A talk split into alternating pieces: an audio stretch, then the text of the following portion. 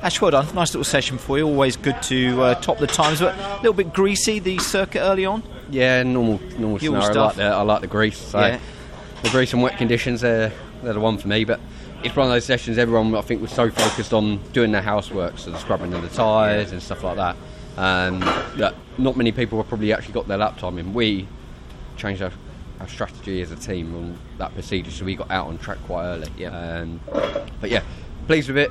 Balance quite good Off the considering the conditions. Um, it's never going to be perfect, is it? So No, exactly. But it was interesting to speak to Warren Scott before that free practice session. He said you've come into, you know, I think this weekend very happy as a team. You know, both cars, Senna's and and yours, and that's a nice way to approach a weekend, isn't it? Yeah, especially after the couple of seasons we've had in terms of starts. Um, a few people keep bringing it up that it's, we've always had slow starts, Yeah. but it's nice from our point of view that it's a, a, a good start so far um, in terms of championship and, and Senna's learnt doing that learning phase. So, but the pace we're, we're showing between the two cars as an outfit and a team, it's, it's very good Blue Racing Plus. Yeah, very much so. The plan of attack this weekend with all that ballast on board, you've been top of the standings as a case of see how you can get on in qualifying, take race one as it is, and then build as the weekend progresses. Yeah, definitely, and I, I, I think take FP1 with a pinch of salt for that. Um, Unless it rains, uh, Yeah. we're, we're going to struggle, uh, and we, we know we are.